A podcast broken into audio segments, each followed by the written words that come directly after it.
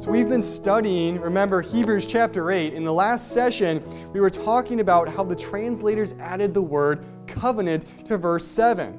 Remember, that word is not in the original Greek manuscript, but instead it was added during translation. And many times when we see added words in the King James Bible, they actually can be very helpful because they can help you understand what the verse means. Because sometimes you'll have sentences in the Greek or in the Hebrew that make more sense in that language, than when you translate it exactly into English, doesn't make as much sense.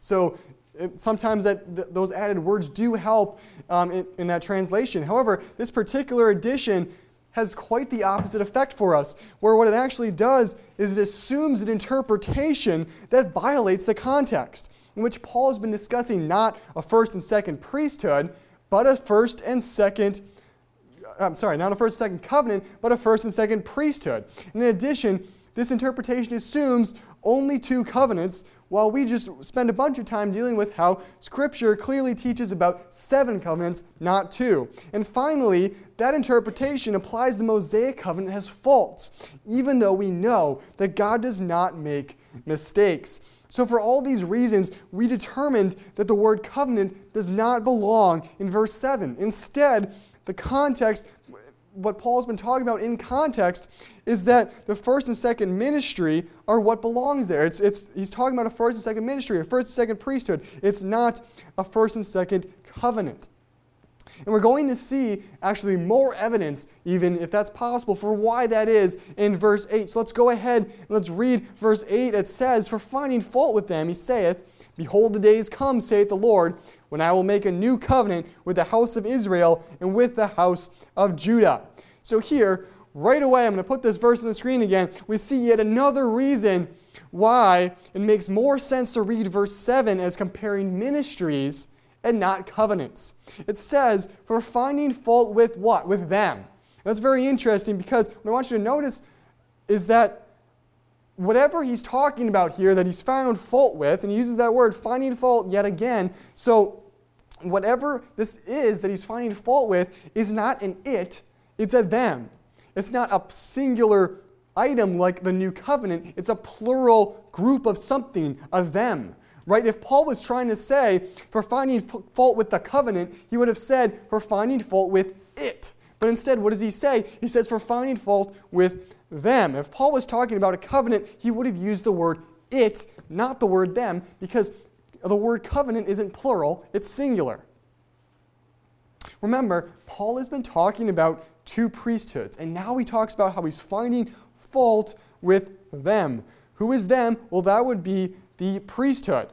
What were the faults with those? We talked about this earlier. What was the fault with the priesthood? Well, Paul's already answered that question for us in chapter 7 when, he's, when he says that for one thing they were sinful, right? And since we know they were sinful, they could never be the institution through which sins be paid for and forgiven. And we're going to go into that more in a few minutes here. But what Paul is saying is that because of the imperfections in the first earthly priesthood, what Paul is saying is that God added yet another covenant on top of the five that He'd already laid out. He adds another covenant that would be mediated by a priesthood that could bring final, ultimate forgiveness of sins. And to explain this concept, he's going to go ahead and quote a passage from Jeremiah 31.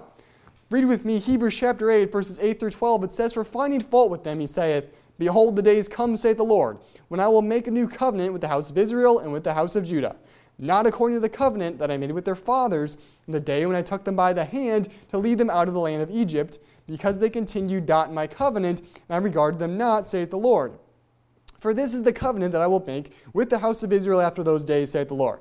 I will put my laws in their mind, and I will write them in their hearts. And I will be to them a God, and they shall be to me a people. And they shall not teach every man his neighbor and every man his brother, saying, Know the Lord.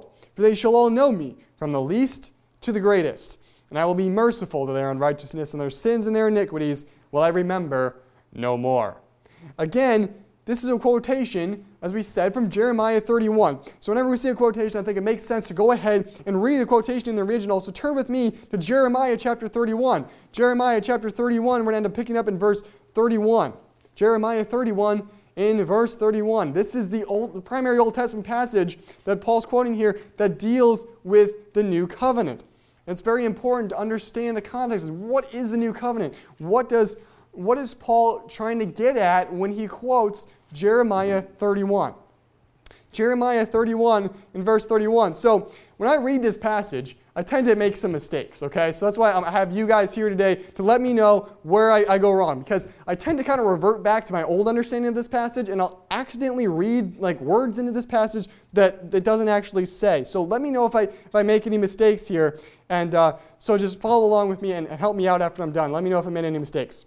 So Jeremiah 31, verse 31, it says, Behold, the days come, saith the Lord, that I will make a new covenant with the Gentiles in the church not according to the covenant that I made with Israel in the day that I took them by the hand to bring them out of the land of Egypt, which my covenant they break, although I was an husband unto them, saith the Lord. But this shall be the covenant that I will make with you.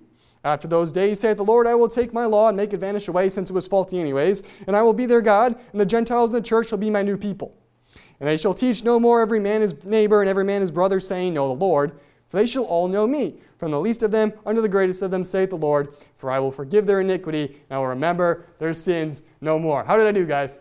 Uh, did I get that about right or no? Did I make any mistakes? I, I, made some mistakes there. So let's, let's go back, and obviously I'm doing that to make a point because I want you to notice what it does not say and what it does say. So let's go back and let's look at verse 31 and see where I went wrong there. Jeremiah 31, verse 31 says, In reality, behold, the days come, saith the Lord, that I will make a new covenant with who? The house of Israel and with the house of Judah. So here we see part of the background of this covenant is that is made with the house of Israel and the house of Judah.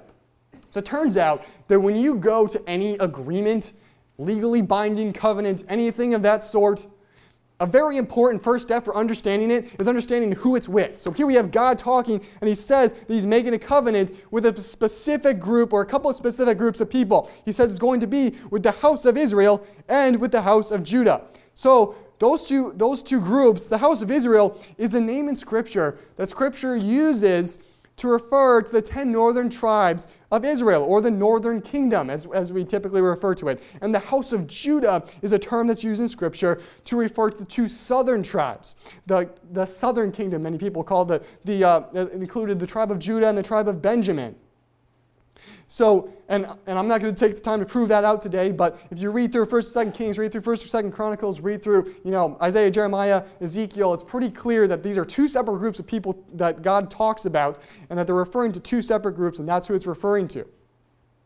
So, it's very clear from this passage is that if you're not part of one of these two groups, then you're not a party of this agreement. You're not part of this covenant that God talks about Jeremiah 31 in Hebrews chapter 8. When God makes a specific promise, I want you to understand, brethren, when God makes a specific promise to a group of people, and it's a specific promise to a specific group of people, when we see that promise fulfilled, He's going to fulfill that promise to that specific group of people in that specific way He said He would fulfill it.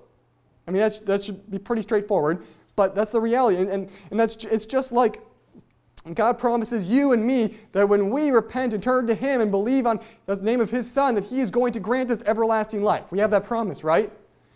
God, we can rely on that promise and know that later on God's not going to say, well, okay, well, I know I said eternal life, but actually, actually what I meant was maybe something a little different. Maybe it would be long life, or, or maybe the life would, you know, would go for a while, but maybe it's not going to be eternal. And, and we know for sure he's not going to come to us later on and be like, oh, you know, I know I said the promise was with you, but unfortunately I'm going to change that slightly, and now it's going to be with a different group of people, so hopefully you all are okay with that. No, we can rely on God's promises that when God says that he's going to make a promise with you, or he's going to make a promise with the house of Israel, or with the house of Judah, or any specific group of people, that promise is meant for them and for them alone. He, that, God's not going to change the parties to his covenants, and he's not going to change the text of his covenants. Those, what he says is what he's going to do exactly. Now, although we don't have time today to study this out properly, I believe that just as has always been the case since Israel began, those who want to associate with God of Israel are grafted into Israel and are part of Israel from then on. And this, of course, has been the way it's worked, and you read the Old Testament, it's very clear that it's always been the case that when there was a Gentile or a stranger, is often referenced as, who wanted to be part of Israel, who wanted to identify with the God of Israel, who wanted to identify with the covenants of this God of Israel, they would become part of Israel. You have examples of, for example, Ruth. You have the example of Rahab, and those two people were Gentiles. Those were heathen peoples that were not in any way descendants of Abraham in the flesh. However, they became as if they were Abraham's children. They became part of Israel as far as God was concerned, they became part of the nation because of their desire to identify with Him. And that's the way it's always been, and nothing has changed when we get to the new covenant either. As Paul explains in Romans 11, he says that those that we as Gentiles are grafted in to the tree of Israel. But if you're here today and you believe that the church replaces Israel, and that Israel goes away, and now the church is what receives the promises of God. This statement here should be very confusing to you in Jeremiah 31, verse 31, because it doesn't say it's going to be made with the church, it's going to be made with Israel. So if you don't believe you're part of Israel, that should be very confusing to you. And I, I, would hope that it would cause you to maybe step back and start to reevaluate your position on the, on the way Scripture views the relationship between Gentiles and Israel.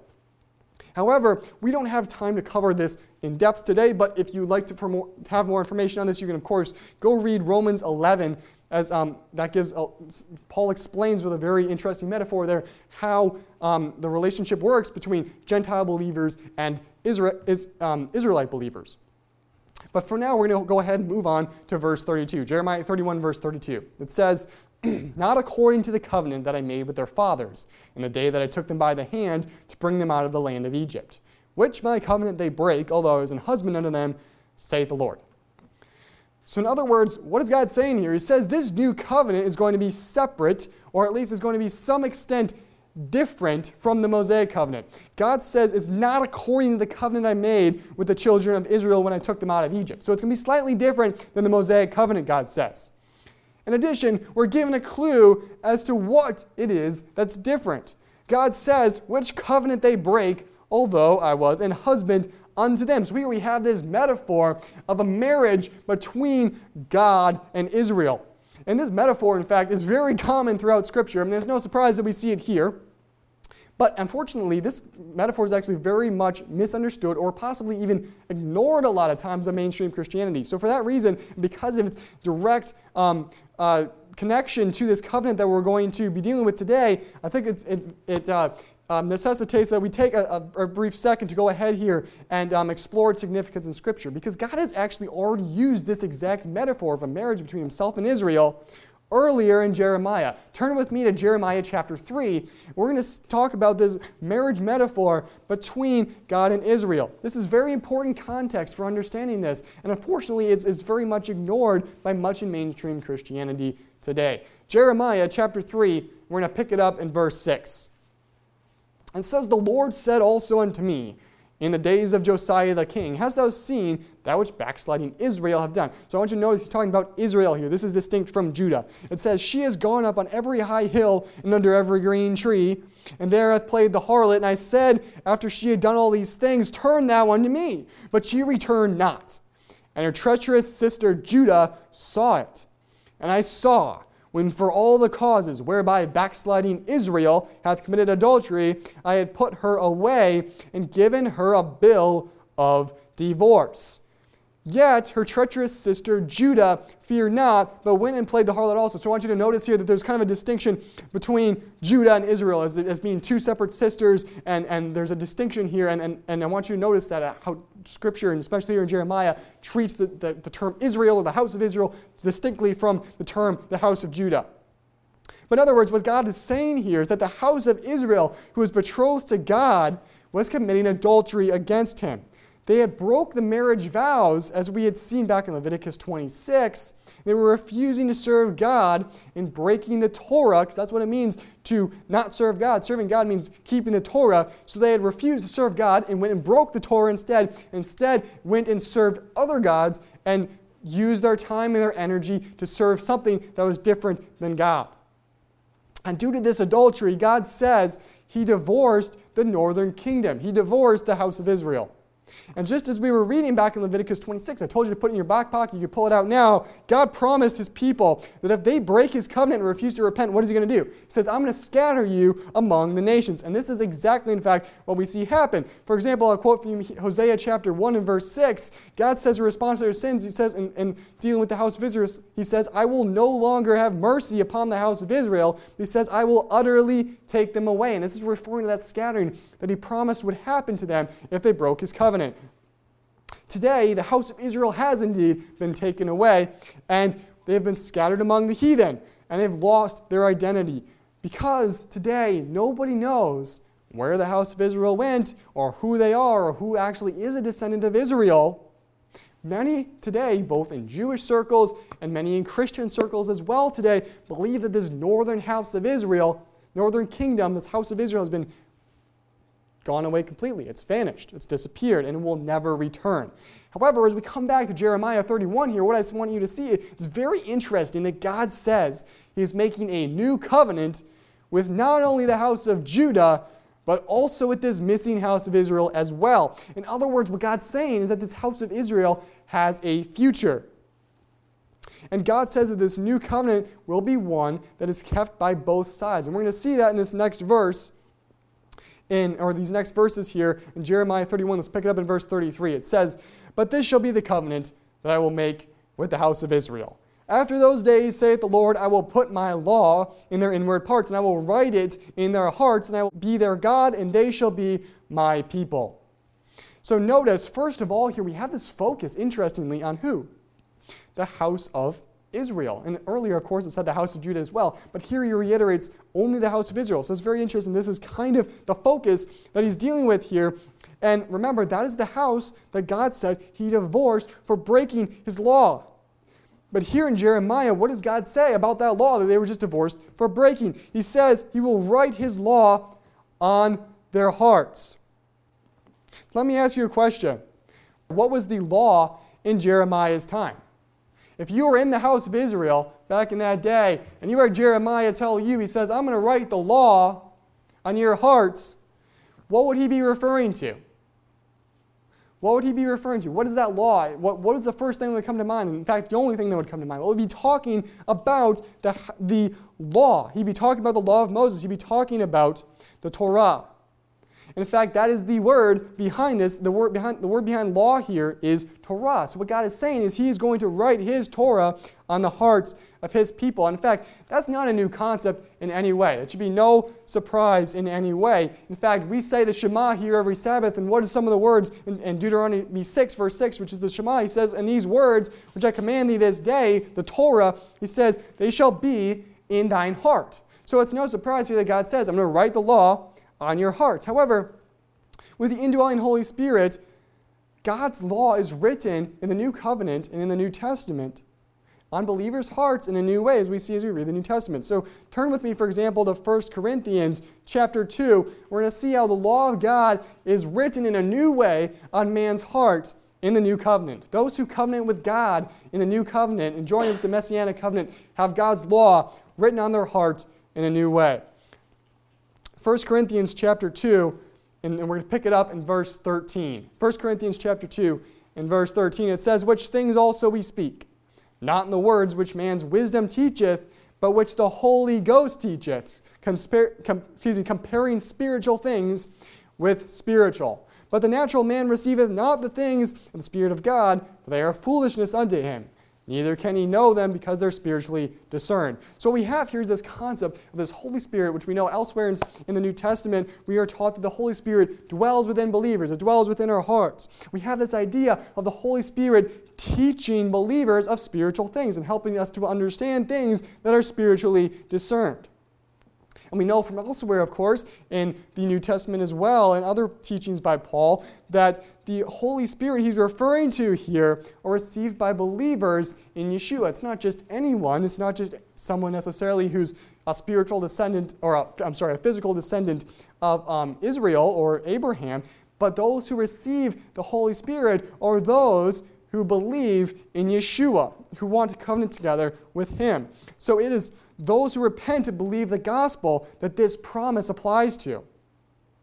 So I have a question for you today. Why is it Why is it that God wants to write the law of God on believers' hearts? You say God writes the law on believers' hearts, so why is that? Is it maybe maybe God is writing on your heart for informational purposes? You're like, hey, I've got the law in my heart. Great.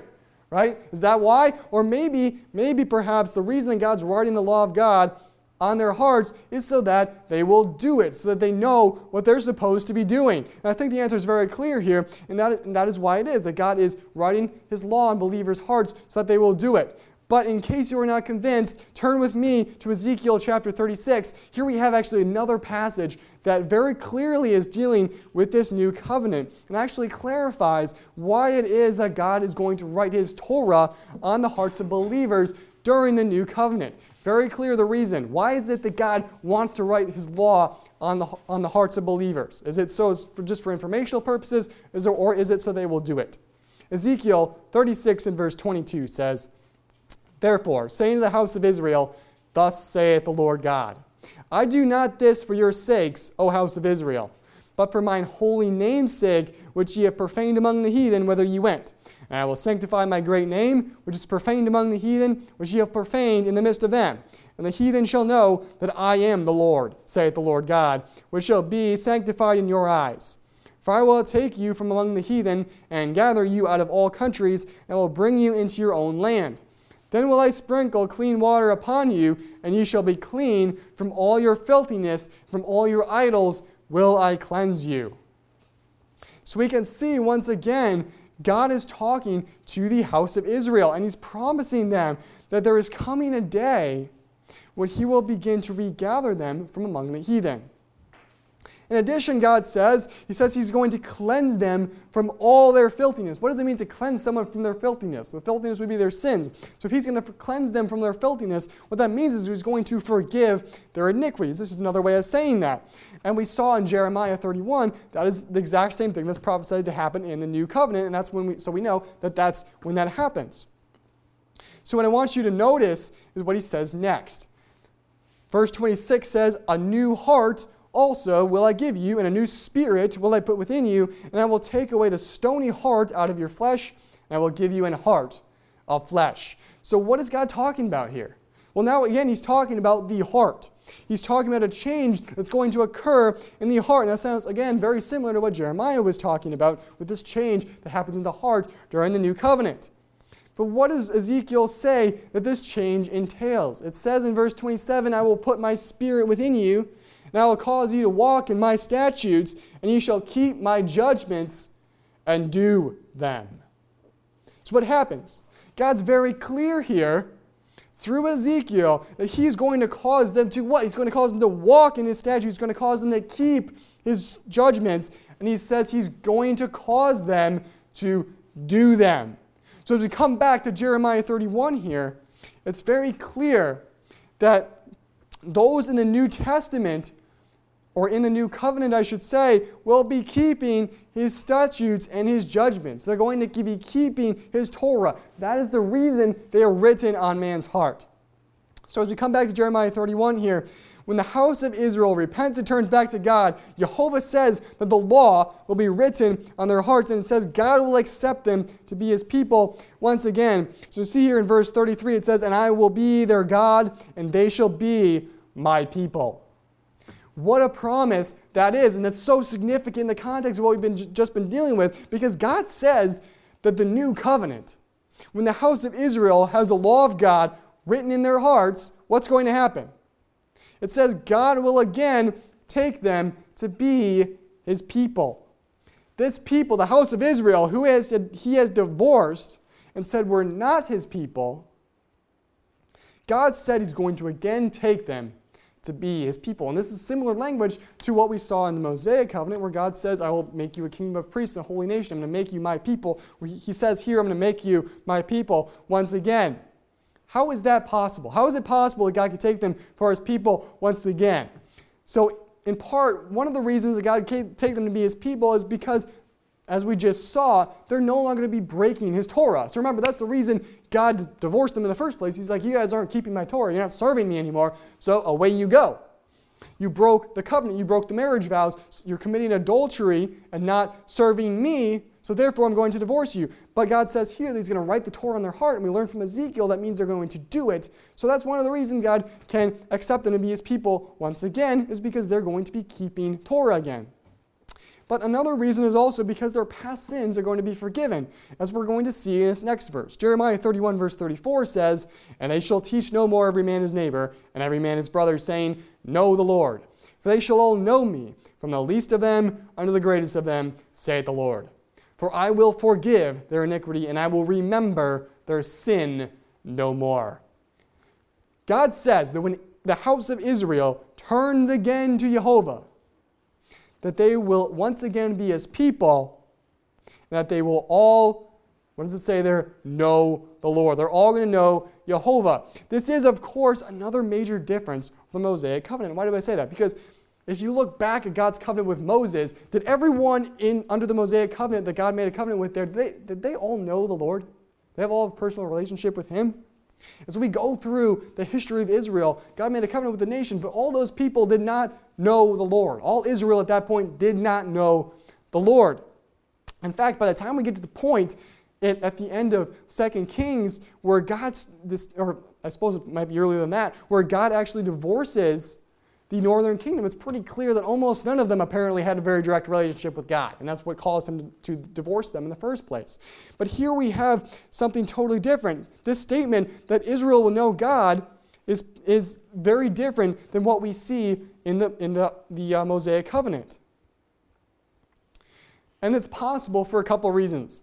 So you say, how is it possible that all Israel is going to know God in the future? Well, I think it's possible for a couple reasons, and, and work with me here for a second. Um, Turn with me to Romans chapter 11.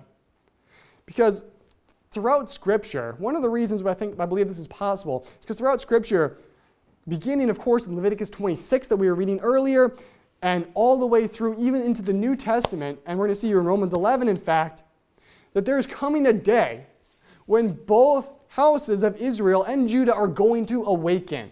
They're going to realize who they are. They're going to realize they were sinning, as, as it says in Leviticus, that they are going to acknowledge the punishment that I have laid out for them. They're going to repent and they're going to turn back to God. It's very clear throughout Scripture that they are going to realize that they're sinners. They're going to realize that, they're, that they've sinned against the Lord and that they're, that they're scattered by His judgment. They're going to realize why that is. And they're going to realize, you know what, we need to turn back to God. They're going to acknowledge their sin, repent, and turn to God. And as it says here in Romans 11, look with me at verse 25. It says, For I would not, brethren, that you should be ignorant of this mystery, lest you should be wise in your own conceit. He's talking to the Gentiles here. The blindness in part has happened to Israel until when? Until the fullness of the Gentiles be come in.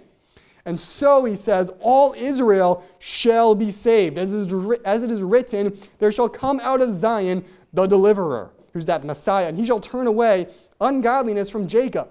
For this is my covenant unto them when I shall take away their sins.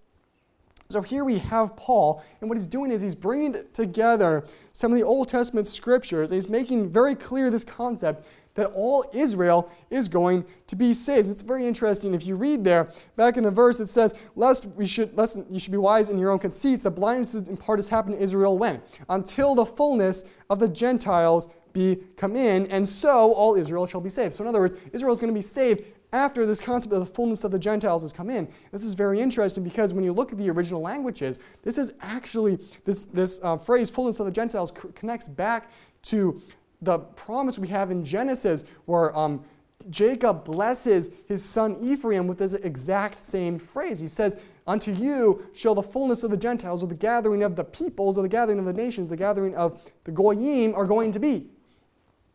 So that's when this is going to happen. The Gentiles are going to begin coming in, and at that point, all Israel shall be saved. And it's interesting that it says there that God is going to turn ungodliness away from Jacob. The Messiah is going to do that. Well, it's very interesting because it's very clear that this is not talking about some resurrection in the future where God's going to take believers from the past and resurrect them. No, he's talking about, the, talking about Israelites who are rebellious and, are ungodly. And it says God's going to turn their ungodliness away, and that is what's going to cause all Israel to be saved.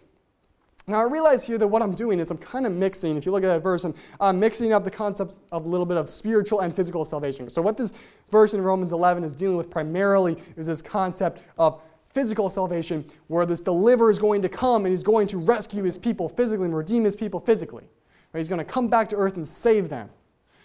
But it's important to recognize as well that that physical salvation comes only to those who are spiritually saved first. And the rest are going to have what happen? They're going to be judged. And that's what brings me kind of the second reason this is possible that, and why all Israel can know God is because at the time Yeshua returns to deliver his people and save his people, as it says in Romans 11, the Israel that exists at that time will be a true Israel. Paul explains this concept actually a lot more in Romans chapter 9. If you get a chance later, read that chapter because it's, it's, very, very interesting and dealing again with the relationship between who true Israel is, and it kind of feeds into this idea of who the Gentiles are in relation to them. But Paul says in, in verse 6 of Romans chapter 9, it says, For they are not all Israel, which are of Israel. So the true Israel is not those who are of Israel, in, in the idea that they're going to be physical descendants of Israel. So the true Israel is not those who are of Israel physically, but the true Israel, as he explains in the next verses in Romans chapter 9, are those who are children of the promise. He says, just like Isaac was the child of the promise, where God promised Abraham that they would have a seed, and Isaac was the, the fulfillment of that promise, as opposed to Ishmael, who was this, the fulfillment through unbelief where they acted in unbelief of God's promises and said, we need to kind of take this into our own hands and create a seed. No, God says that the true Israel comes through those like Isaac who are children of the promise and those who want to enter into the promise of God. Those are the true Israel. And that's, what, that's very interesting what Paul says there. In other words, the true Israelites are not those who are of Israel or of his physical descendants, but instead the true Israel are those who identify with God's promises. And I wish I could spend a lot more time on this, but for now, what I want you to understand is a couple things. That Jeremiah is saying here that there's coming a day when all Israel will know Yehovah. That is the promise. That's, I believe that's possible for a couple of reasons. First of all, because Israel will awaken and will turn back to God and therefore will know Him. And secondly, true Israel will be separated from those who do not want to identify with God's promises, and the rest will be judged. So when they do repent and turn and awaken as part of this new covenant, what God says is that He's going to forgive their iniquities, He's going to remember their sins no more. Look at verse 34 one more time. It says, For I will forgive their iniquity, and I will remember their sin no more.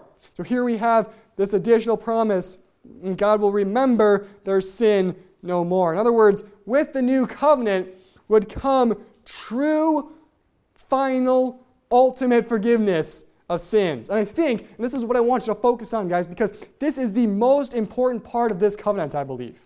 I want you to focus on this idea of sins being forever forgiven, because without it, without it, brethren, none of the rest of the promises can come to pass. God's not going to take for his people, as we learn in the New Testament, those who are unforgiven and wallowing in their sins. When you're a sinner, what happens? God divorces you.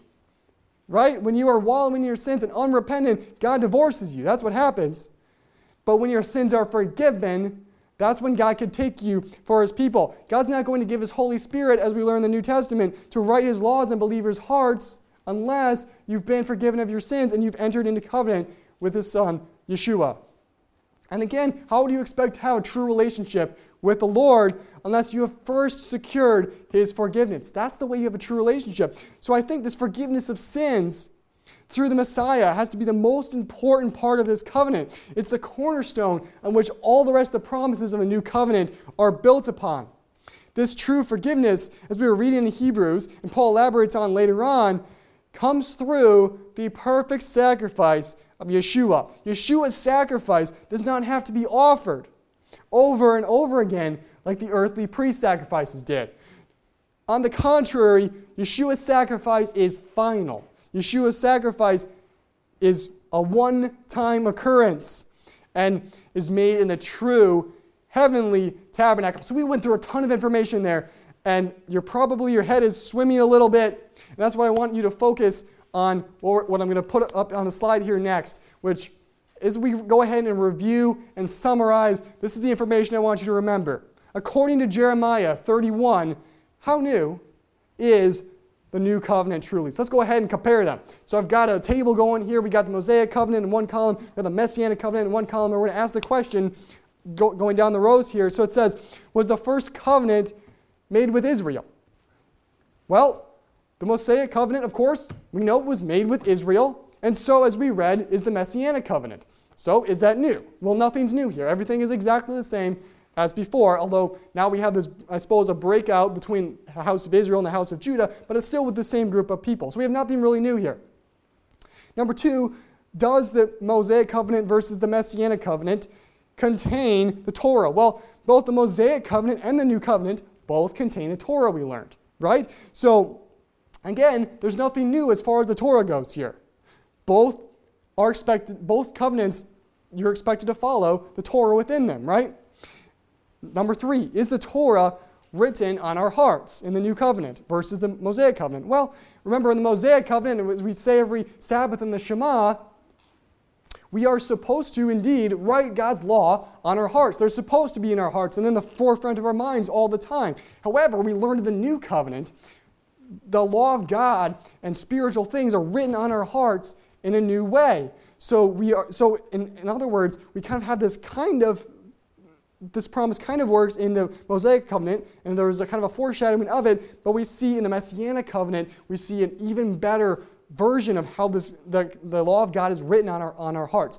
God actually goes ahead and writes it in our hearts instead of us being expected to put it on our own hearts, if you will. So, number four, will Israel be Yehovah's people? Will Israel be Yehovah's people? And will Yehovah be their God? Well, in the Mosaic covenant, of course, we learn that yes, until the house of Israel broke away and were divorced, Israel was God's people, right? But that was the covenant. I will take you for my people if you keep my covenant, if you follow my Torah. But now in the Messianic covenant, the new covenant, God says again that now I'm going to take them back again. They are going to be my people once again. So we have this even better version, this better promise, if you will, in the Messianic covenant. All right, and all Israel will be saved. That's, the second to last thing there. Are all Israel saved? Will they all know the Lord? Well, in the Mosaic covenant, we learned that no. All of Israel did not know the Lord. However, and I'm not saying here, of course, that um, there's no way for them to be saved or have a personal relationship with the Lord. Of course, they were able to. They were able to look for, in fact, the new covenant that was coming. And, and at the point when when they will be able to know God. And, and, and that was kind of the foundation there that existed. But remember, in the new covenant, all Israel will know the Lord because this is possible, of course, because they're prophesied to awaken and that true Israel will be separated from those who do not want to identify with God and his covenants. And finally, we ask the question are sins forgiven in the Mosaic covenant versus the Messianic covenant? You look at the X there and you're like, whoa, uh, I think they did receive forgiveness in the Old, in the Old Testament under the Old um, Covenant with Moses there? Of course they did. But why? Because they were looking forward to the coming messianic covenant. There was a time coming in the future when their sins would be ultimately forgiven, and that was in the new covenant. And those who believed on that and looked forward to that and expected that to come do have, in a sense, forgiveness of their sins. But the true forgiveness comes through Yeshua in the Messianic covenant. And that is when sins are truly forever forgiven. So there you have it. There's a crash course on the new covenant as far as you, now you kind of know what it means, you know what the promises are, you know the background, who it's for. However, what we've been dealing with here is Hebrews chapter 8. So the question still remains what is it that Paul is arguing for in Hebrews chapter 8? Why, did why is Paul quoting Jeremiah 31 at all in the first place? What is his point here? What's the point he's trying to make? Let's go ahead and turn back to Hebrews chapter 8 here. Turn back to Hebrews chapter 8. What is Paul talking about? What is Paul's point when he's talking about this new covenant? Why does he go ahead and, and quote Jeremiah in the first place? Well, remember, what has Paul been talking about in the context? Paul has been contrasting, remember, the Levitical priesthood with Yeshua's priesthood. I've said this a hundred times now, so hopefully you're starting to remember that that is what Paul has been talking about in the context. I had this graphic on the screen before. What Paul has been talking about is how the Levitical priesthood is not superior to the Messianic priesthood. Instead, the Messianic priesthood is better. It's separate and better and more and superior to the Levitical priesthood. And we concluded earlier that based on context that what Paul has been talking about is the inherent faults that come with the reality of human priests. He's talking about their sinfulness, right? So if you look at verse 7, for example, and leading into verse 8, there's, it says, For if that first, and we understood ministry, had been faultless, then should no place have been sought for the second. For finding fault with them, the priests, of course, not a covenant, because that doesn't make any sense, he saith, So who is the true them that he's talking about? Well, it's the priesthood. So remember, he's talking about faults. So, what faults was he talking about? We're going to go over this again here. So, hopefully, you start to, this starts to stick in your mind. Remember, in chapter 7, he's been talking about what? The human priest's sinfulness, right? So, I'm going to start laying out the logic here on the screen, so hopefully, you can help follow, start to follow Paul's logic. So, first of all, he lays out this idea that Levite priests were sinful, and they, they had contained this sinful nature because they were humans. And because the Levite priests were sinful, they had to repeatedly offer sacrifices. No single sacrifice covered all the sins of a person or achieved ultimate final forgiveness, right? So that's the next point. A sinful priesthood can never bring that final ultimate forgiveness. However, now what has Paul done? Now he's gone back to Jeremiah 31 and he's quoted for us a prophecy that predicts, among other things, but the foundation for that, all the promises that he lays out, as we talked about, was that God would no longer remember their sins. We have this idea of forever forgiveness. And this is in contrast to what he's been saying earlier that the sinful priesthood could never bring this ultimate forgiveness. So we have all, these, all this group of, of points here. We've got this idea of the Levite priesthood being sinful. We have the idea of a sinful priesthood that can never bring ultimate forgiveness. And also, we have this idea that there's going to be ultimate forgiveness coming. So, what does that lead us to? How is that possible? How can all these things be true at the same time? Well, the answer that comes to us is Yeshua. A new priesthood is needed. We can't have the, Le- the Levite priests fulfilling the promises of this new, better prom- co- covenant because they weren't capable of doing it, because they were sinful. Because Yeshua's priesthood is not plagued by the faults that are inherent in the sinful human condition that the priest had, it is through Yeshua and the new covenant that Yeshua mediates that true ultimate forgiveness of sins can come. Yeshua's sinfulness or I'm sorry, sinlessness allows him to offer the perfect offering that creates the conditions for the complete forgiveness of sins. Turn with me a page over there in your Bible to Hebrews chapter 9, this next chapter that Paul's talking about. And we're going to see how he elaborates on this point in Hebrews chapter 9 and kind of uh, validates what I just said. Hebrews chapter 9 and verse 11, it says, But Christ, being come and high priest of good things to come, so we, we can see Paul's talking again, he's still using the terminology of high priest. So he hasn't, even as, as we get to verse or chapter 9 here, he hasn't left this topic of comparing priesthoods. He's still talking about Yeshua as a high priest. He says, By a greater and more perfect tabernacle, not made with hands, still talking about this heavenly tabernacle, not, which is to say, not of this building neither by the blood of goats and calves, which is related to the Levitical priesthood, but by his own blood he entered in once into the holy place, having obtained eternal redemption for us. Wow, here we have this promise of eternal redemption. How much better is that than what the earthly priesthood could ever have offered? The earthly priesthood was not capable of bringing that eternal forgiveness, that eternal redemption for our sins by offering a sacrifice once in the holy place in heaven. So now we have the understanding of what Paul's trying to say in his context, and we've begun to interpret this passage. So now that we understand what Paul's been talking about in this last um, set of verses, let's go on to verse 13, and this is probably the trickiest one. So if your brain's not fried yet, I'm going to make sure I'm going to completely fry it now. So focus with me, if you can muster a little bit more energy. Focus on Hebrews chapter 8, verse 13. It says, And that he saith, A new covenant, he hath made the first old. Now that which decayeth and waxeth old is ready to vanish away. And again, another controversial verse. So I've put it up on the screen for you so you can read it very carefully. It says, and that he saith, A new covenant, he hath made the first old, now which decayeth and waxeth old is ready to vanish away. So here again, we have this English phrase, new covenant. And mainstream Christianity, of course, as we talked about earlier, reads this verse, they interpret it, myself included in the past, to mean that it was it's that God is creating this new covenant, and the new and the, God's covenant with Moses is old and thus it vanishes away. And that's where you get the idea that the new covenant replaces the old one. So the mainstream understanding of this verse is that it's that the it's the covenant with Moses that is old. And in fact, it's almost like you insert a word there. I'm not saying this is necessarily wrong to do, but because you have to kind of understand it somehow. But if we say we kind of it's almost as if they understand it as if the word covenant was inserted there, and it says something along the lines of, "And that he saith a new covenant, he hath made the first," and they interpret the first word first to be covenant, so that he made the first covenant old. Now that covenant which decayeth and waxeth old is ready to vanish away. And on the surface, you can read that verse and be like, you know what, that makes some sense. I can understand why you'd walk away with that interpretation. But I want you to realize that there, again, is a whole bunch of problems with this interpretation because, again, they argue that based on this verse primarily, that the law of God, the Mosaic covenant, goes away. That it no longer is applicable to our lives in the new covenant. That is what comes of this interpretation of this verse. However, this interpretation again raises a series of red flags.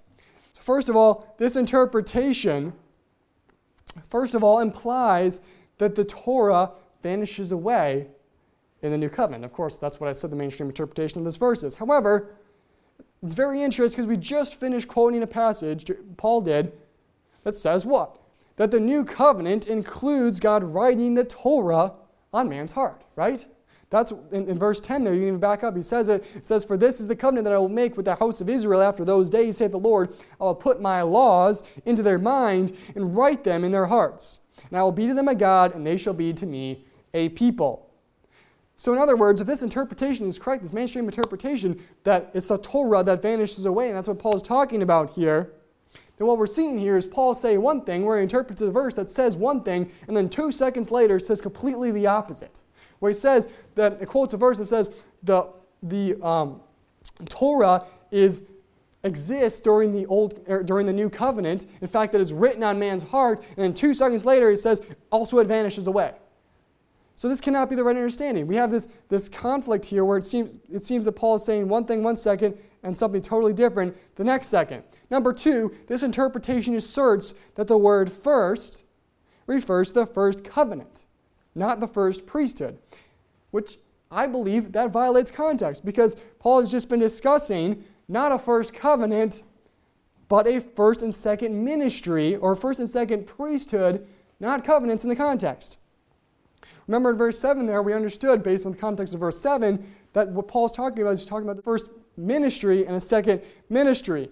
So, in order for this interpretation to work, you have to assume that in verse 7, he's talking about one thing, and then you get down to verse 13 here, and now he's talking about something totally different, but using the exact same terminology. He's using the, the word first to mean one thing one second, now he's using the word first to mean something different next second. And of course, as we said earlier, this first, the first covenant between man and God, again, that's not the Mosaic covenant that Paul's been talking about here. It's the Adamic covenant, right? It's the God's covenant with Adam. So, again, there's, there's, there's just something wrong. There's a red flag that we see with this interpretation. And lastly, this interpretation requires that the Mosaic covenant is still in effect, in fact, in Paul's writing. And you may not see that at first, so I want you to focus on this, brethren. What is Paul what, why do I say that this interpretation requires that the Mosaic covenant is actually still in effect in Paul's day? Because remember, according to the mainstream interpretation, if the new covenant replaces the Mosaic covenant, as, as is typically believed in mainstream Christianity, the, Mo, the, the Mosaic covenant should have vanished away at what point? And Paul's very clear later on at this point. When does the new covenant start? And if it replaces the old covenant, when should the old covenant end? Well, it would be with Yeshua's death on the cross. Right? When Yeshua died, Paul's clear later on that Yeshua's blood that ratifies that new covenant. So mainstream um, system understands it as if the cross is the midpoint and that you have before that you have the old covenant and after that you have the new covenant right but where's paul well paul's over here paul's after the cross so if paul's saying so if, so for that main understanding to be correct then what Paul's actually saying here is that the, that the Old Covenant is actually still in effect in his day. And why do I say that? Well, let's read the verse again. It says, That which decayeth and waxeth old. Whatever he's talking about that decays and waxes old is what? Has already vanished away? Is that what it says? No, it says it is ready to vanish away. It says it's ready to vanish away. In other words, whatever Paul's talking about here, has not yet vanished away, but is going to vanish away. It's ready to vanish away at a future time. He's talking about something that happens in the future. So if Paul's talking about the law of God here, that would imply that at the time of Paul's writing, it's still in effect and has not yet vanished away yet, which of course that totally undermines the whole mainstream position and understanding of the whole of the New Testament, which says that the law of God was rendered obsolete by the coming of the new covenant when Yeshua died on the cross. And it would mean you can't go to Romans, you can't go to Galatians, and, or any of other Paul's other writings and argue that Paul is, is arguing against keeping the, the law then, because Paul says in this verse that it's ready to vanish away. So it hasn't vanished away yet, so Paul can't possibly be arguing against it. Of course, I don't believe that Paul is arguing against keeping the law in his other epistles either. And part of the reason for that is, of course, this verse right here that we've just been reading, where God predicts that the Torah will be applicable and will exist and will be written, in fact, on man's heart during the new covenant. So I don't believe Paul's writing against it anywhere else either. However, the point I'm trying to make here is that if the mainstream interpretation of this verse is correct, that's what I want you to walk away with today, brethren, is that if that's correct, then this verse actually undermines the, their entire system and, and doesn't work with their whole system. So now we've seen these, these issues, let's go back and let's read this verse again more carefully. Hebrews chapter 8 and verse 13. What does it say? It says, And that he saith a new covenant, he hath made the first old, and that which decayeth and waxeth old is ready to vanish away. So upon closer examination of this verse, what do we see again? What do we see as in italics? Well, the word covenant again is strangely in italics. Imagine that. Just like in verse 7. So the original verse, before it was, I unfortunately I hate to use the word, but tampered with by the translators, what it truly reads in, in the original says, In that he saith, anew he hath made the first old. Now which decayeth and waxeth old is ready to vanish away. Now we know, again, that he can't be saying it's the law that vanishes away, right? Because what he already just got done saying when he quoted, quoted Jeremiah is that the law is still applicable. In fact, it is still written in unbelievers' hearts in the new covenant. So the only plausible explanation here is that Paul hasn't left the, left the subject of priesthood. So let's go ahead and read this verse with that understanding and see if we can make that make sense. So we take away the word covenant there because it's not even in the original um, text and we go ahead and understand it as if the word first was, understand, was referring just as it, as it was in the past to a first ministry, not a first covenant.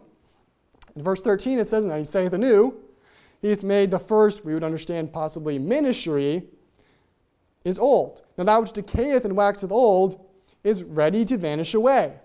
Now you might be standing there and say, you know what, hold on a second, because Paul here is actually quoting Jeremiah, which he already wrote, which we already saw in verse 8 there, where um, Jeremiah says those exact words. He says a new covenant. That's what Jeremiah says. So, I mean, it is reasonable, and it's not exactly dishonest to add this word covenant in this verse, right? And you can understand why they might have done that, more so perhaps than in verse 7.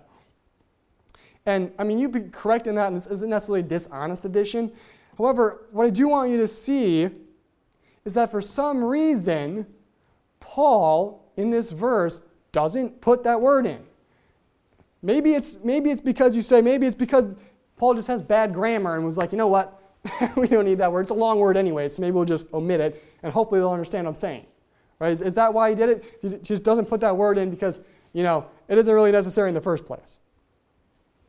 Or maybe he, he omitted that word intentionally or didn't continue the quote up to that word intentionally for a reason. And I would argue that there is a reason. I'd argue that the reason he doesn't add this word is to emphasize not the new covenant. He's not necessarily trying to emphasize the word covenant, but simply he's trying to emphasize in this verse the word new. He's trying to emphasize this word new. Remember, the new covenant is new. Why? Why is the new covenant new? Is because the law goes away? No, it's not because the law goes away, because that's the promise, in fact, that it is written on our hearts. So what's new about it is that it contains, as Paul said earlier, new promises. It's the new promises of the new covenant that makes the new covenant new. Okay? So I emphasize the word new because I think that's what Paul's trying to say there. As we just discussed, these new promises, specifically the promise of total forgiveness of sins, which we said is the cornerstone of the whole covenant, requires a new priesthood. The new priesthood is required Why? Because the old one, as Paul said earlier, contains faults. Right? I'm trying to repeat myself so this hopefully starts to sink in and you can make sense of this even though I'm talking extremely fast, keep tripping over my own words. that hopefully you'll get at least that much is that what Paul's been talking about is this new priesthood and the new priesthood is required because the old one was faulty. And to achieve forgiveness of sins, remember, the new priesthood has to be perfect, meaning it cannot contain the faults of sinful humanity that were present in the, new, in the Levitical priesthood. So, what I believe Paul is getting at here when he repeats the phrase, a new covenant that's added there, is he's trying to get at how the newness of the new covenant correlates to the newness of the messianic priesthood. The messianic priesthood is new just as the new covenant is new. In other words, what he's saying is because God says the new covenant is new, and that it contains the promise of complete forgiveness of sins, that is what makes the first priesthood old. So, a question for you What would the new promises of the, the, of the new covenant, or why would the new promises of the new covenant make the old priesthood old? What, why is that the case? Well, the reason is because the first priesthood is not able to bring about the new promise of total forgiveness of sins. The new promises in the new covenant are what make the first priesthood old. Does that make sense? So, thus, the first priesthood is old because it cannot perform the new promises of the new covenant. I believe that's what Paul's arguing here. So, let's go ahead and recap. What is Paul trying to say? First of all, Paul cannot be saying that the old covenant vanishes away under the new covenant because he's just got done quoting a verse that says the Torah will not only exist, but it will be written on man's hearts in the new covenant. So, thus, he must be saying there's something else that vanishes away. It's something else. It can't be the law because he just got done quoting a verse that says the law stays, so it must be something else that vanishes away. And since we should assume, when in doubt, that Paul is continuing along the same train of thought and is not moving on to something totally different, and also that he's using terminology consistently, we should believe that that something else he's talking about is what? That's the Levitical priesthood. Because that's what he's been talking about this whole time. So let's go back. Let's read that verse again. It says, And that he saith anew, he hath made the first old. The first what? First priesthood. Now that which decayeth and waxeth old is ready to vanish away. And that he saith anew. So Paul says, when God calls the Messianic covenant new, which we will recall is because of his, the new promises. So what Paul's saying here is when God calls the new covenant new, he's making that first something old. Remember, Paul's been talking about a first and second priesthood. So it's safe to assume that what Paul is talking about here is the same thing he's been using that word first to refer to in the context. He's talking about that first priesthood. So he says the first priesthood is old because God makes the new covenant new. The new promises are not in the domain of the first priesthood. This makes the first priesthood old.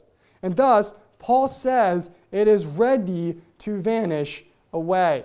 Now, that which decayeth and waxeth old is ready to vanish away. So the question is, what's decaying and waxing old here? Is it the law of God? Is it God made such giant mistakes on his old covenant that now it's just it's just falling apart like the test of time and just it can't stand it because God God made just such terrible mistakes on it. Is that what Paul's saying?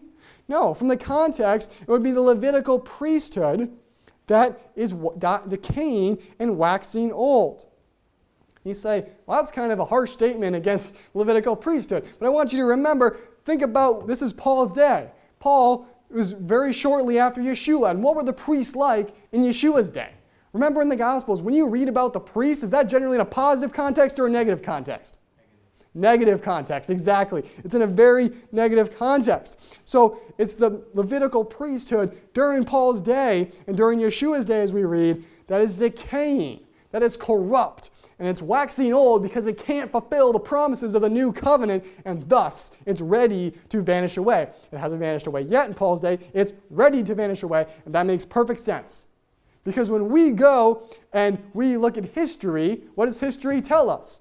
Well, in 70 AD, the temple is destroyed by the Romans, and the priesthood indeed vanishes away. And thus is fulfilled as was spoken by the Lord through the prophet Hosea When he says, And now will I discover her lewdness, this is talking about the house of Israel in the sight of her lovers, and none shall deliver her out of mine hand. I will also cause her mirth to cease. What is his, her mirth? Her feast days, her new moons, her Sabbaths, and all her solemn feasts. For the children of Israel shall abide many days without a king, without a priest, without a sacrifice, without an image, without an ephod, without a teraphim. Afterward shall the children of Israel return and seek the Lord their God. And it comes from Hosea chapter 2, 10 through 11, and chapter 3, verse 4 through 5. Although God had promised that the, Le- the Levite priesthood would continue to last forever, and in fact, it is prophesied the Levitical priesthood will return and offer sacrifices in the millennium, because of the sin of Israel, God judges his people by removing their ability to worship him properly. He takes away their mirth and all their joyful feasts and days and, and all these things that are connected to that. And that is his judgment upon his people. This is very similar again to the Davidic covenant, where we see that although the Davidic covenant is still in effect, God, and we know that is we can look outside and the day and night have not ceased. That's God's promise that as long as that, that happens, you see the day and night happen, my covenant with David is still there. Although that covenant is still in effect, these covenants with Levi and his covenant with David are kind of almost, they're not active for a period of time. And this is, of course, due to God's judgment for the people's sin because they broke the Torah. Of course, that's not the case with the Torah or the Mosaic covenant as, as if that were not active for a period of time because Jeremiah, again, specifically talks about the Torah and how it's still present in the new covenant. So, in conclusion, I am here to tell you today that there are ways to interpret this passage of Hebrews chapter 8 that do not require that the Bible contains faults and do not require that Paul is blatantly contradicting himself within the space of a few verses. I'm here to tell you today that we can understand this passage without being forced to ignore the passage's immediate context or the clear statements throughout the rest of Scripture that relate to these topics. Paul is not saying that the new covenant uh, makes the law of God obsolete. He's not saying that the law of liberty that David loved and talked about throughout the Psalms and, and talked about how he meditates during day and night, he's not saying that those things are obsolete and go away. That's not the point of what Paul is trying to say here. Context and basic logic preclude such an interpretation. Instead, what is new about the new covenant is that it offers each of us, me, you, every single one of us, a way to be truly, once and for all, reconciled with God through Yeshua, the perfect high priest. When we enter into the new covenant by repenting of our sins and, and, and believe in the gospel of Yeshua, our Messiah, and thereby we become grafted in to the tree of Israel, just as Yehovah has promised, He will write His law on our hearts. So we can keep it and so we can do it. And when He returns, we will all know Him. He will claim us to be his people, our sins forever forgiven, and we will, he will remember our sins no more. So, the question for each and every one of us today are, are you part of the new covenant today? Are you a part of the new covenant today? Meaning, have you repented of your sins and turned in faith to Yeshua the Messiah our Lord? If so, God has forgiven your sins. You are one of his people, and he is your God. He has written his Torah on your hearts so that you can keep it, you can do it. There's no excuse for you not keeping his Torah. Yeshua said, My yoke is easy, my burden is light. We should walk in the steps that Yeshua walked. And those steps are him keeping God's law perfectly. Because that is what the new covenant is about for you, and it's about for me. Is that each and every one of us can know God and have a perfect personal relationship with Him because the new covenant writes the Torah in our hearts. And we can once again serve God the way He designed us to. On the other hand, if you're not part of the new covenant, the point here is obvious. You are under the threat of God's judgment, both before and after your death. you would do well to look to that perfect high priest that Paul talks about, who is able to redeem you in the perfect tabernacle in heaven. You see, God wants you to enter into covenant with Him by repenting of your sins and turning in faith to Yeshua the Messiah. The promises of the new covenant are yours. God will consent to be your God and will accept you as one of His people, and all your sins that you have committed against Him will forever, ultimately, and finally be forgiven. And He promises to write His perfect laws in your hearts so you too can be blessed by keeping them. The time is now. Today is the day of salvation. Let's go ahead and close this service in prayer.